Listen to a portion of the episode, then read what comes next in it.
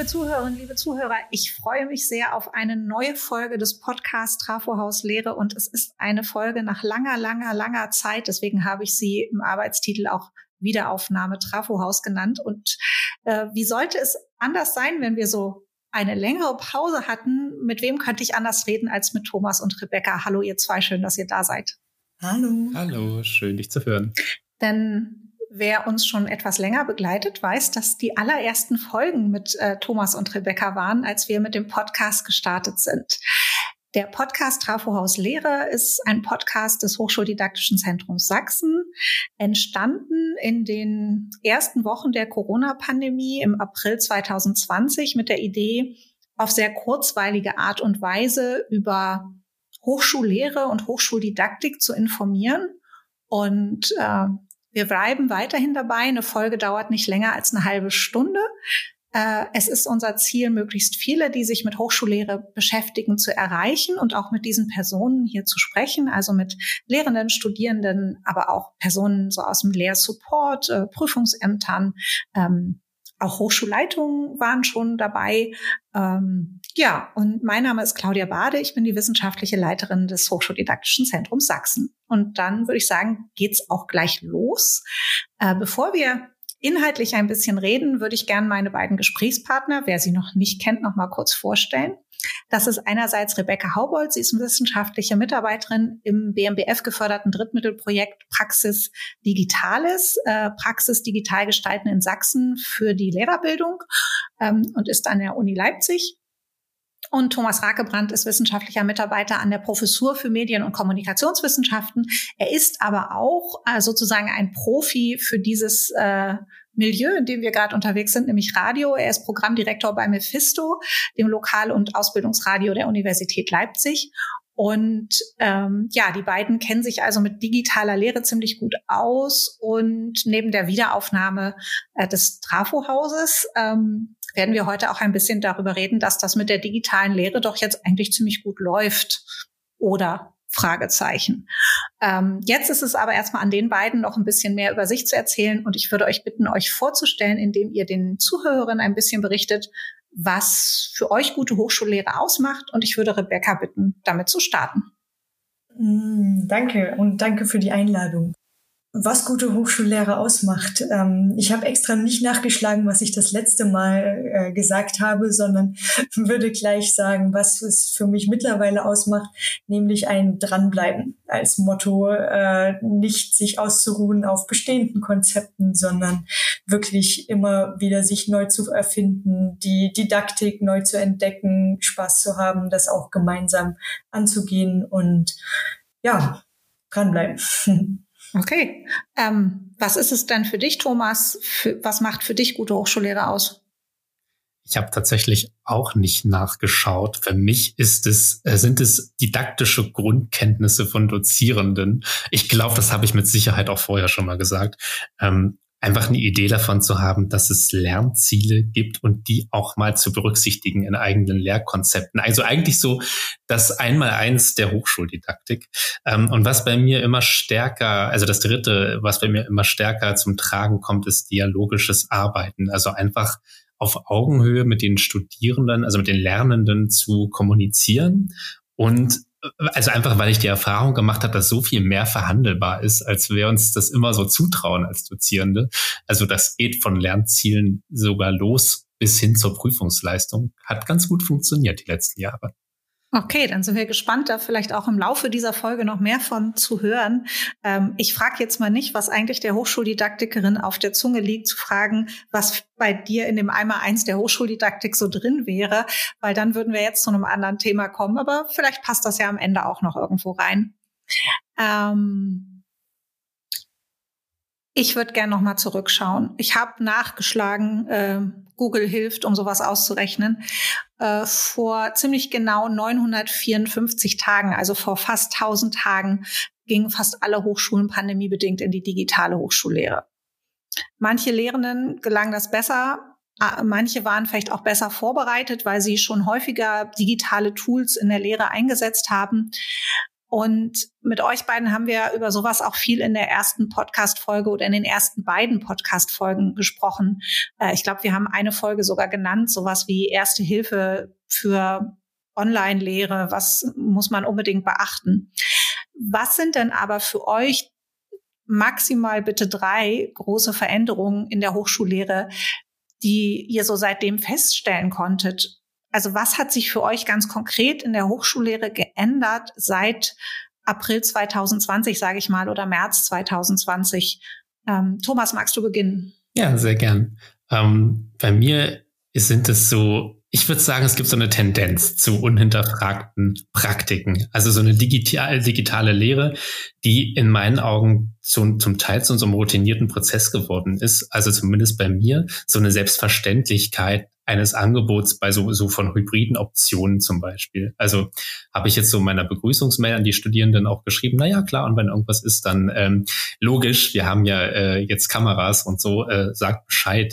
Es gibt die Option eines Links und zugleich auf der anderen Seite habe ich so gesehen auch so eine gewisse Erwartungssicherheit bei den Studierenden. Also auch die direkte Frage nach einem Zoom-Link, weil die können nächste Woche nicht teilnehmen, die sind erkältet. Oder was ich auch hatte, na, ich bin auch im Urlaub. Also, was? Okay, interessant.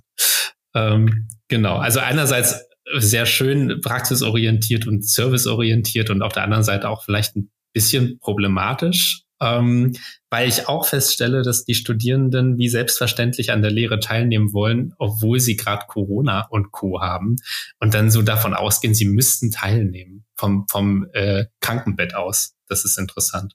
Ja.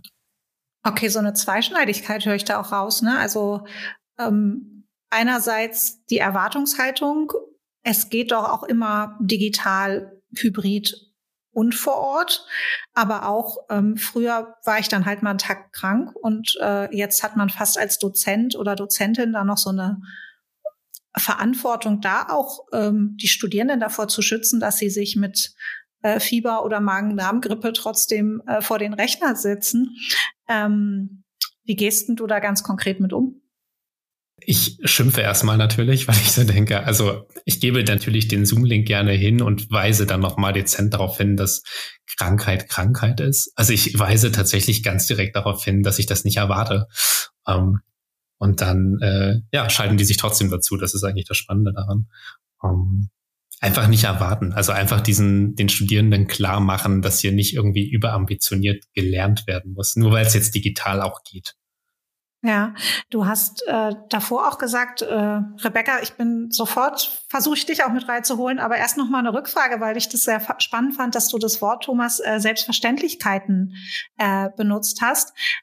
Für dich und für deine Studierenden ist manches selbstverständlich heute. Hast du das Gefühl, das geht für Kolleginnen und Kollegen auch, dass das Digitale und dass es so Routinen entstanden sind mit der digitalen Lehre, oder hat diese Selbstverständlichkeit und diese Routinen noch nicht bei allen gegriffen? Na, zumindest so aus meiner beschränkten Sichtweise auf so die direkten Kolleginnen, da würde ich sagen, das stimmt schon, dass da so eine Selbstverständlichkeit ist, so bei Vorlesungen, ne, dass die selbstverständlich auch im Moodle-Kurs in einer aufgezeichneten Variante nochmal zur Verfügung gestellt werden. Würde ich sagen, ja schon, bei einzelnen Kolleginnen. Ich glaube, diejenigen, die das vielleicht nicht machen, zumindest habe ich nicht die Erfahrung gemacht, dass sie direkt darüber sprechen. Da fehlt mir das Wissen.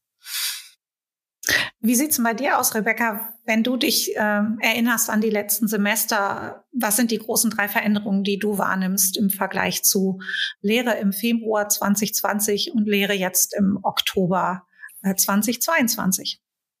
Ich habe da jetzt auch schon drüber nachgedacht und würde mich da Thomas anschließen. Diese fest sich schleifenden Routinen finde ich sehr interessant und auch vielleicht auch vor dem Hintergrund der Veränderungen, die ich so sehe. Es ist eine enorme Technikausstattung, hat stattgefunden. Wir haben das gemerkt in der Uni Leipzig ganz akut mit zahlreichen Hybridräumen, die entstanden sind, aber auch darüber hinaus an Tools, die angeschafft worden sind, viel diskutiert worden sind. Das war auch eine Veränderung, die ich wahrgenommen habe, wo ich mich so ein bisschen als Medienpädagogin, die ich ja nach wie vor bin, gefreut habe. Yay, endlich spricht mal jemand über Datenschutz, wenn es auch nur eine kleine, ja, ein kleiner Teilbereich ist von medienpädagogischen Überlegungen, aber immerhin darüber wird mal verhandelt, wenn dann auch wieder diese Routinen sich einschleichen und man dann doch das nimmt, was viel leichter geht, was nicht so toll ist, aber schick aussieht und sich dann da wieder drüber hinweggesetzt wird.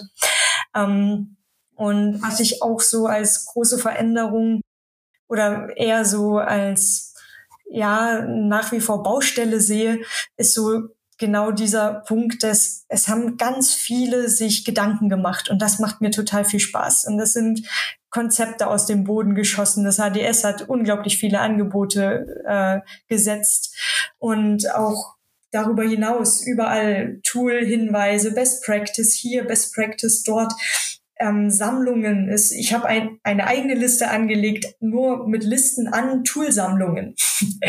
Die ist ewig lang und wo ich mir denke, okay, und wer kommt jetzt und sortiert das? Und fasst das mal zusammen und da sehe ich so auch die ja Nicht-Veränderung leider, dass nach wie vor wenig Zeit ist, genau für solche Prozesse, für solche Strukturen. Und ich mache in dem Praxis Digitales Projekt die Fortbildung für die Dozierenden in der Lehramtsausbildung und die brauchen das ja unbedingt. Und wir haben tolle Programme und ähnlich wie ihr im HDS und die Anmeldezahlen stagnieren nach wie vor. Also es hat sich dahingehend gar nichts verändert und das finde ich ist eine Riesenveränderung, weil das hätte sich verändern müssen.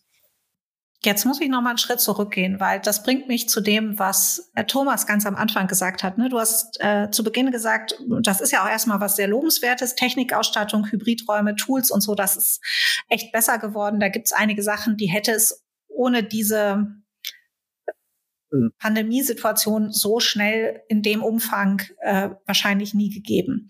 Aber wie kommt das jetzt zusammen mit den didaktischen Grundkenntnissen? Weil das ist für mich als Hochschuldidaktikerin natürlich eine spannende Frage. Sind die didaktischen Kenntnisse, was ich jetzt mit dieser Technik und den Hybridräumen mache, mitgewachsen? Vor allem, wenn du in dem letzten Punkt jetzt gesagt hast, in so Weiterbildung von Lehrenden hast du eigentlich das Gefühl, dass gar nicht das Interesse stagniert, sondern eher, ich habe keine Zeit, mich darum zu kümmern. Ich mache einfach und wurschtel so weiter wie bisher, weil mir die Zeit fehlt, mich da mal genauer mit auseinanderzusetzen. Also wie gehen wir über die Brücke? Ja, ich glaube, das erfordert sogar mehr als irgendwo Zeit zu schaffen und Rahmen zu schaffen, sondern ich will jetzt nicht ganz mit der Keule kommen, aber es ist ein großer Schritt zur wirklich gelebten Kultur der Digitalität. Also wirklich dieses Teilen, dieses Zusammenarbeiten und nicht jeder erstellt seine eigene Toolliste, sondern wir arbeiten zusammen an einer. Nicht jeder erstellt sein eigenes Lernkonzept für den Hybridraum, sondern wir profitieren und entwickeln das weiter. Also solche Sachen. Und da sehe ich uns noch ganz am Anfang. So aus meiner Beobachtung. Vielleicht, da haben sich auch schon wieder Sachen getan, aber da habt ihr vielleicht bessere Einblicke. Mhm. Thomas, entschuldige. Jetzt bin ich reingegrätscht. Verzeihung. Alles gut. Ich würde vielleicht noch ergänzen wollen, genau zu der Frage von jetzt haben wir die Tools, aber was ist mit den didaktischen Grundkenntnissen? Meine Beobachtung ist, naja, solange die Räume nur technisch ausgestattet sind, die Dozierenden aber immer noch eine gewisse, ich sag mal, Zurückhaltung haben, sich mit didaktischen Konzepten auseinanderzusetzen, so insgesamt, bringt halt natürlich die beste Technik nichts, ne? Ich glaube, da gibt es irgendwie so zwei Punkte, die ich jetzt relevant finde und auch einfach selbst beobachte. Das eine ist das KollegInnen-Gespräch zwischen Tür und Angel. Oh, kannst du mir bitte mal diese Hybridtechnik erklären in unserem Seminarraum? Die sieht so professionell aus. Ich weiß nicht genau, zeig doch mal. Das funktioniert ja auch ganz gut, aber ersetzt, denke ich, eben nicht sich auch nochmal systematischer mit so digitalen Lehr-Lernkonzepten auseinanderzusetzen.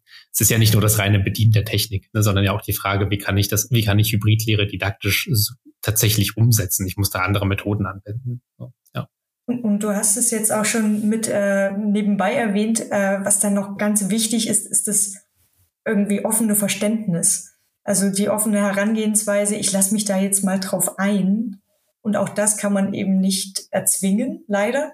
Aber ich erwarte es irgendwie von Menschen in der Bildung schon.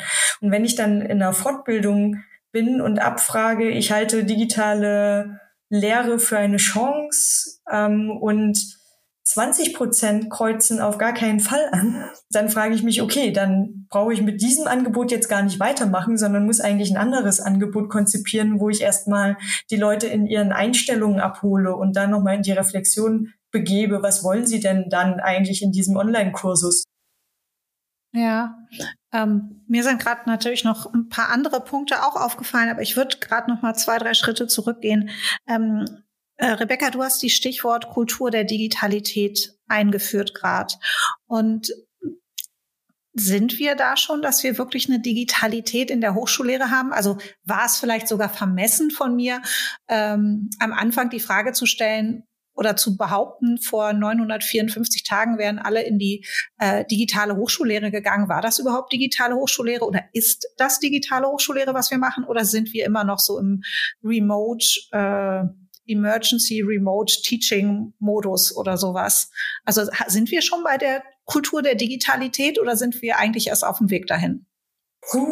Ich glaube, das müssen Wissenschaftlerinnen mit forschungsbasierten Daten beantworten. Ich würde sagen, aus meiner engen Beobachtung, es sind die ersten Schritte gemacht.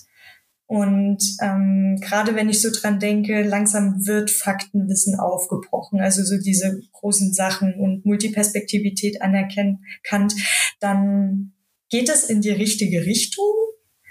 Aber es ist eben leider noch sehr viel zu tun und so, ich merke, dass meine Netzwerke mit den Menschen wachsen, die an der gleichen Leine ziehen. Aber ich merke auch, dass man dabei sehr viele wieder verliert. Und das finde ich sehr schade. Könnt ihr nochmal den Schritt zurückgehen und aus eurer wissenschaftlichen Tätigkeit, aber auch aus euren Erfahrungen, und ihr habt euch ja viel damit beschäftigt, noch mal ein paar Stichworte sagen, was für euch Kultur der Digitalität ist oder für den einen oder anderen Zuhörer oder Zuhörerin, die sowas ja auch immer gerne tun, auf irgendwas verweisen, wo man, bei wem man noch mal was zu dem Stichwort Kultur der Digitalität findet? Also an sich hat es der Herr Stalder, den können wir dann wieder in den Shownotes verlinken, geprägt, diesen Begriff, und geht eher so, ich habe ein kleines Zitat auch mal rausgesucht, ich befürchtete die Frage schon, Fähigkeiten, Dinge immer wieder neu einschätzen zu können, so als Kernpunkt in so einer Entgrenzung der Möglichkeitsräume. Also was passiert jetzt mit dieser ganzen Technik, da haben wir eben genau das, was wir in der Mediendidaktik schon immer verhandeln. Also was können Medien uns helfen oder nicht helfen für die Lehre, für das Lernen und Lehren? Und da sind eben genau diese Potenziale der Unabhängigkeit von Ort und Zeit oder auch so die Analysemöglichkeit von all dem, was wir hier tun und machen, die hohe Individualisierung, die möglich ist, bei aber gleichzeitiger Steigerung von Kooperation und Kollaboration. Also solche Dinge spielen da zusammen und dass man da eben weggeht von dem Faktenwissen hin in eine ausgehandelte, was Thomas vorhin schon angesprochen hat, partizipative Struktur, die natürlich, und das ist ganz interessant bei Stalder auch in dem Fall, dass er da auch warnt, wenn das nicht mit Normen gesetzt wird, kann das auch in eine ganz fiese Richtung kippen, diese gemeinschaftliche Arbeit und Effizienz am Ende auch, die Digitalität als neue Kulturtechnik im Vergleich eben zu starrem Bücherwissen aufmacht. Ja. Vielleicht noch so ergänzend zu einer Kultur und kulturellen Praktiken, das setzt dann immer auch Kompetenzen voraus, die ich ja nicht voraussetzen kann, grundlegend, sondern die wir uns aneignen müssen, als nicht nur Individuen, sondern als Akteure innerhalb von einer Gesellschaft, also hier jetzt innerhalb von universitärer Gesellschaft und Hochschulen und so weiter. Und ich finde, diese Kompetenz beinhaltet aber auch durchaus Nein zu sagen zu Dingen, also nicht so oft digitale Trends aufzuspringen, sondern eben sich das sehr bewusst auszuwählen, was sinnvoll ist und hilfreich ist fürs Lehren und Lernen. Und das kann halt am Ende auch bedeuten zu sagen, vielen Dank für die Hybridtechnik, wir brauchen sie heute mal nicht, lasst uns ein paar Plakate bemalen. Genau, also so dieser Wechsel, ne, von belehrend zu erforschend, zu allein alle im Austausch. Das haben auch Moos und Meerholz und Rosa aufgeschrieben, können wir auch verlinken, dass einfach so ein ganzer Wandel stattfindet durch die Möglichkeiten, die eben das Digitale anders bietet. Nicht besser oder schlechter, sondern einfach anders, als eben so eine andere Kulturtechnik einem ermöglicht. Was mir an euren Äußerungen, vielen Dank erstmal für die Einordnung durch euch beide, natürlich auch auffällt, ist, dass es eine Rollenveränderung ist, ne? Also die Rollen der Beteiligten, ob das Studierende oder Lehrende sind, verändern sich damit ja auch. Und das ist natürlich ein Wandel oder vielleicht sogar auch eben kein Umbruch, sondern eher ein Wandlungsprozess, der auch mehrere Jahre braucht. Und wo ich jetzt mal sagen würde, was für die Lehrenden auch eine große Herausforderung ist, weil es gibt ja unheimlich viel Engagement. Es ist gerade in diesem Sommersemester 20, im Wintersemester 2021 ja so irre viel von Lehrenden gekommen und passiert. Und allein dieses, was ihr eben auch schon mal angesprochen habt, dass die Türen zu Seminarräumen und Hörsälen ganz anders aufgingen. Man hat sich ausgetauscht, man hat sich mit Leuten ausgetauscht, mit denen man sich vielleicht vorher noch nie über Lehre ausgetauscht hat. Und trotzdem war das ja auch ein ziemlicher Kraftakt, der, glaube ich, langsam auch erst so verarbeitet werden muss, damit wieder Kraft und Ressourcen da sind, dann jetzt diesen wirklich Kulturwandel auch anzugehen. Oder sehe ich das falsch? Absolut. Und auch diese angesprochenen Fähigkeiten, die jetzt die Lehrenden oder das Rollenverständnis, was sie jetzt eher mitbringen, so als Lernbegleitung, was wir ja schon auch in anderen didaktischen Ansätzen schon immer mitdenken. Und das forciert jetzt das Digitale. Und wenn man dann aber weiterhin so Frontalunterricht versucht im Digitalen, merkt man eben, irgendwas stimmt da nicht, weil sich diese Paradigmen einfach beißen.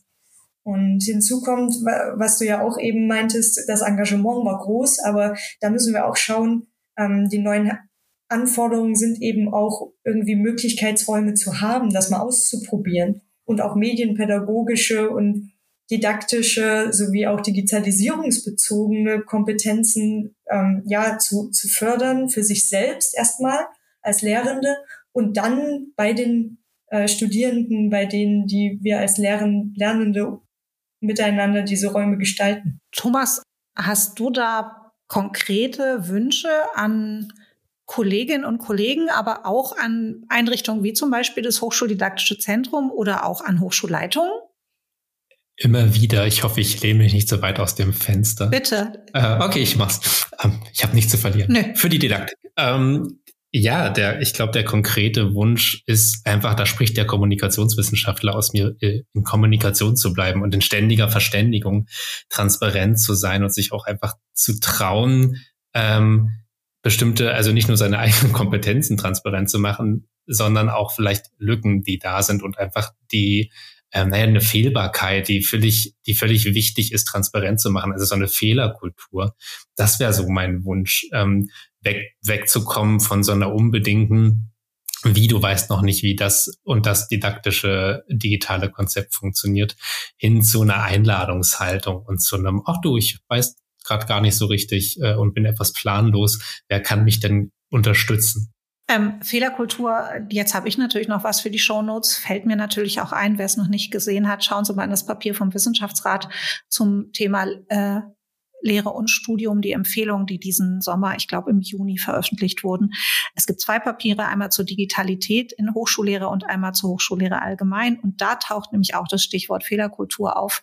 Das heißt, ich finde, es ist super spannend, dass es gewisse Themen gibt, die jetzt auch gar nicht mit der Digitalität und der digitalen Lehre zu tun haben, sondern mit Lehre insgesamt. Also eine andere Fehlerkultur, ein anderes Rollenverständnis. In dem Papier taucht ja auch das akademische Mentorat zum Beispiel auf. Also die Rolle von und die Beziehung Lehrende und Studierende, dass da Veränderungen da sind. Also es finde ich sehr spannend, dass du gerade diese Fehlerkultur auch angesprochen hast.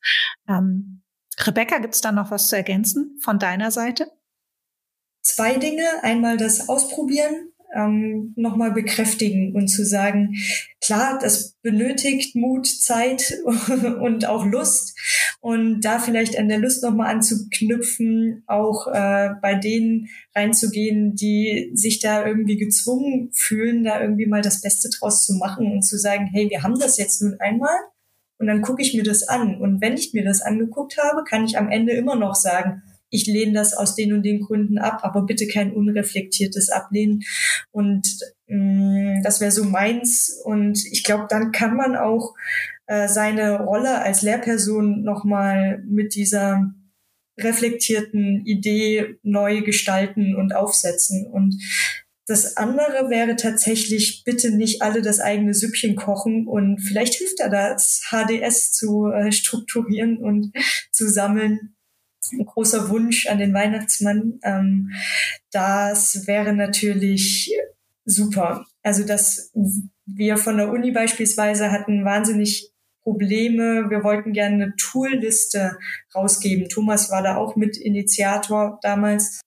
Und das ist aber einfach nicht möglich, weil, das verstehe ich auch, die Datenschutz, da macht man sich zu angreifbar. Da sind juristische Prozesse, die wollen wir nicht. Ja. Und trotzdem braucht es irgendwie eine Orientierung für die Lehrenden, also die da nicht allein zu lassen. Habe auch schon überlegt, ob es vielleicht schon witzig wäre, einfach eine rote Liste anzulegen. Benutzt die bitte nicht.